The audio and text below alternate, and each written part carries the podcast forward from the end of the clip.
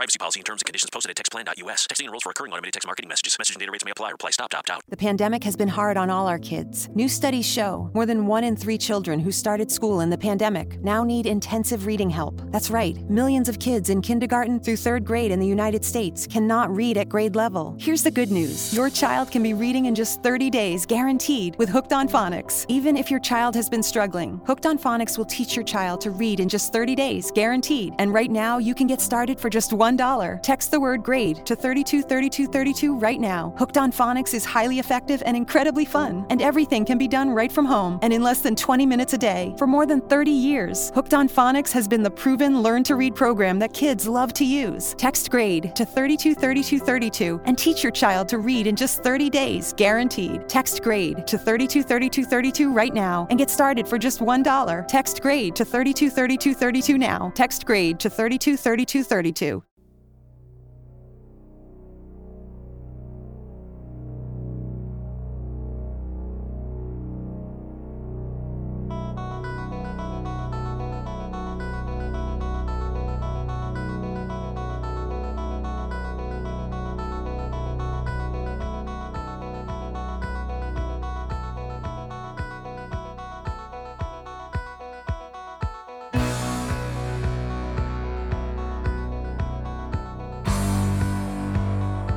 Salve a tutti ragazzi e bentornati su Glitch. Innanzitutto ringrazio veramente tutti quanti per i feedback che sto ricevendo, soprattutto in riguardo all'episodio speciale della Disney. Veramente non pensavo che vi sarebbe piaciuto così tanto. Finalmente ho anche trovato l'ora giusta per registrare il podcast. Infatti adesso è mezzanotte e 20 e c'è una calma assoluta, soprattutto derivante dal fatto che mio fratello è uscito, per cui sono da solo in casa e posso stare abbastanza tranquillo. Per quanto riguarda l'argomento della puntata di oggi, era un poco titubante se portarlo o meno, però mi sono fatto forza soprattutto in virtù del fatto che certe comunicazioni di servizio in un podcast tecnico come questo dovrebbero sicuramente fare parte della programmazione proprio in virtù del fatto che lo scopo di questo podcast è sia informare i miei ascoltatori sul mondo del web design, ma soprattutto la mia idea futura è quella di portare anche un neofita ad avere abbastanza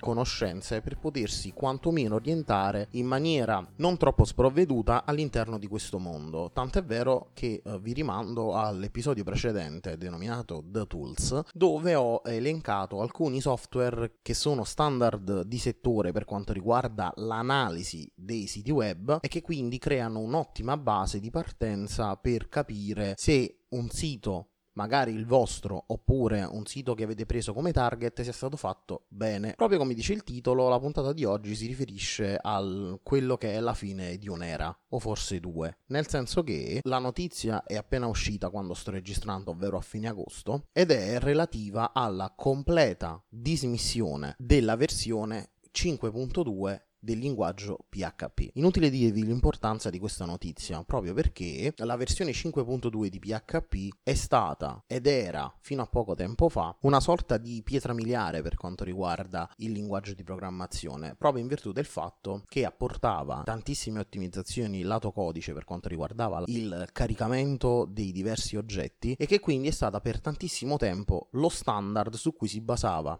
sia WordPress sia l'hosting più conosciuto in Italia, ovvero Aruba. Con la dismissione di questa versione, che ricordiamo è stata rilasciata a novembre 2006, quindi parecchio tempo fa, chi ha il proprio sito su Aruba si trova, non dico in guai seri, ma poco ci manca, perché Aruba ha deciso in maniera molto tranquilla di aggiornare senza dire nulla, proprio in virtù del fatto che il post che è uscito sul blog ufficiale di WordPress dopo il comunicato ufficiale principale della dismissione di PHP 5.2 è il completo abbandono del supporto e l'eliminazione del codice relativo dal core di WordPress di tutto il materiale riguardante PHP 5.2 in modo da ripulire in maniera massiccia il core di WordPress, ma soprattutto cercare di eliminare quanto più possibile degli elementi legacy che non facevano nient'altro che appesantire inutilmente il core di WordPress e che necessitavano di diversi workaround nelle versioni successive di PHP per far funzionare la piattaforma su più di una versione. Infatti da WordPress 5.2.2 a salire in su, man mano verrà effettuata una operazione di pulizia totale del codice che sicuramente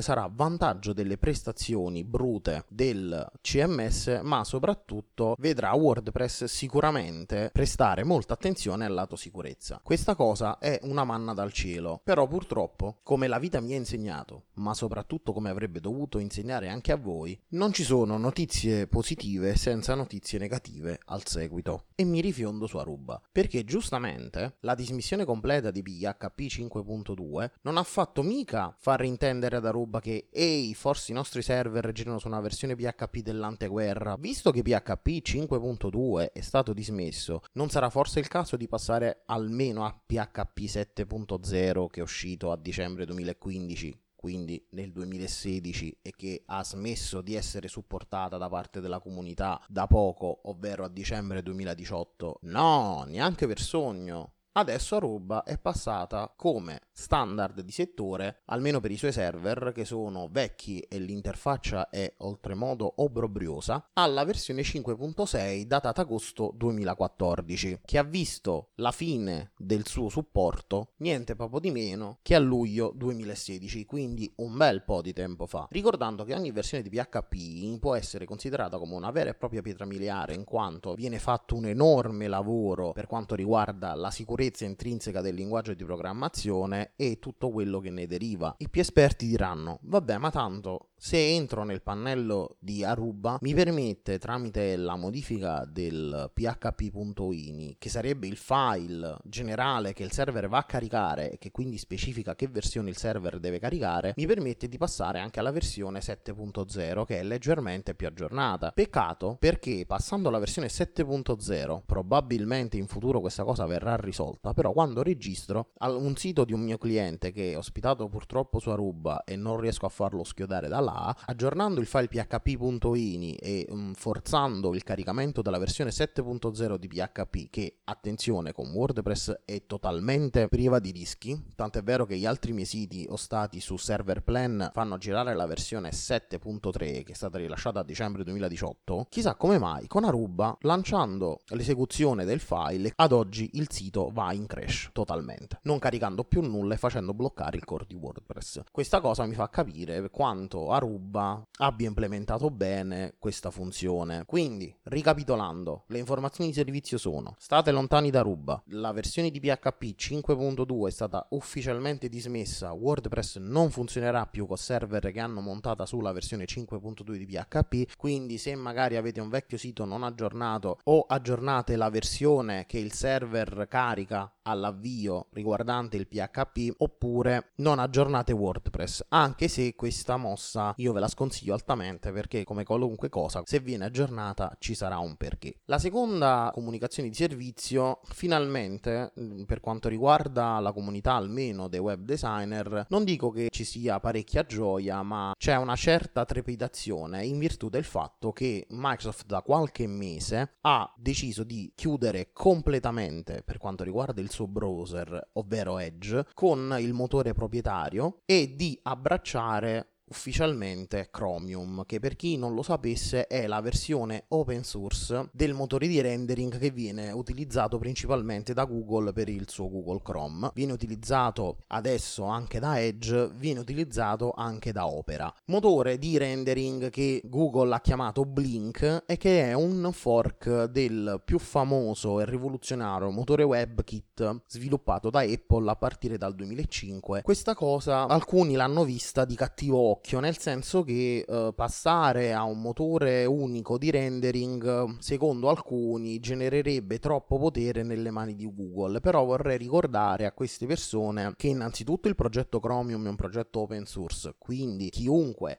può fare il suo fork, chiunque può mettere mano al codice, chiunque lo può investigare e quindi per quanto mi riguarda il monopolio è solo supposto, soprattutto in virtù del fatto che gli ingegneri di Microsoft con la nuova versione di Edge beta stanno contribuendo non tanto ma tantissimo al miglioramento intrinseco del motore. Infatti stanno inserendo una miriade di ottimizzazioni all'interno proprio del motore di Chromium che erano presenti sul vecchio Edge e che lo rendevano rispetto a Google Chrome un browser molto più leggero, molto più stabile, ma soprattutto non troppo energivoro di risorse, in quanto ricordiamo che Chrome è bello, è buono, è caro, ma con tutto il layer di tra virgolette monnezza che Google ci ha programmato sopra, appena viene avviato diventa un mostro che anche il computer più pompato ha qualche problema a gestire in situazioni critiche con molte tab aperte. Questa è un'ottima notizia proprio in virtù del fatto che noi tecnici dovremmo avere in linea teorica molti meno grattacapi per quanto riguarda la corretta visualizzazione dei siti web che andiamo a programmare sui diversi tipi di browser, anche perché ormai WebKit, che è il motore più utilizzato, è il motore che vede i siti web più ottimizzati, è diventato lo standard de facto dei browser più utilizzati su questo pianeta. Il tutto però con una piccola nota di speranza, in quanto proprio per questo mi aspetto e spero tantissimo che chi utilizza ancora siti web, e mi riferisco alle pubbliche amministrazioni,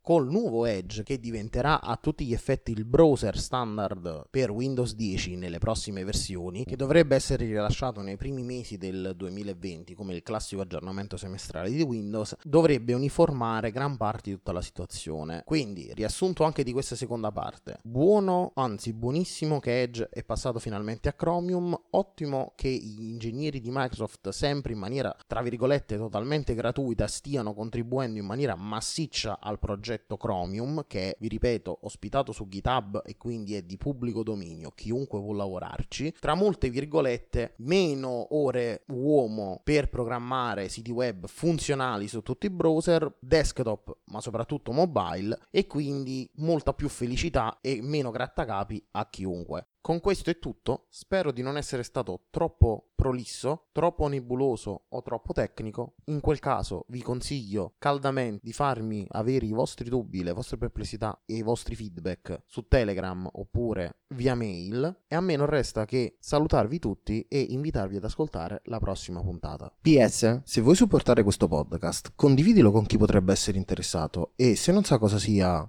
una trasmissione, uno show, un podcast, beh, può linkargli tranquillamente la pagina maniedarmene.com podcasts dove troverà una guida per neofiti su come ci si abbona e si segue una trasmissione come questa. Se vuoi puoi anche lasciare una recensione su iTunes. Se non sai come fare, nella pagina podcasts del mio sito rilascerò a breve una guida pratica per piattaforma mobile e desktop su come rilasciare una recensione ad un qualsiasi podcast presente nella repository di iTunes. Sempre all'interno della pagina podcasts è presente presente il rimando alla pagina di supporto, così da potermi dare una mano concreta a migliorare questa trasmissione con acquisto di nuove attrezzature audio o il miglioramento di quelle presenti. Il supporto è totalmente gratuito tramite link sponsorizzato Amazon oppure a pagamento tramite donazione PayPal, con uno sblocco per i donatori di alcuni regali da parte mia. Infine, nella pagina home sono presenti tutti i modi per contattarmi, in modo da fornirmi feedback sullo show, approfondimenti di tematiche già trattate all'interno del podcast o la richiesta di trattare argomenti non ancora affrontati nelle puntate precedenti. Io sono Giuseppe Pugliese e vi aspetto nella prossima puntata.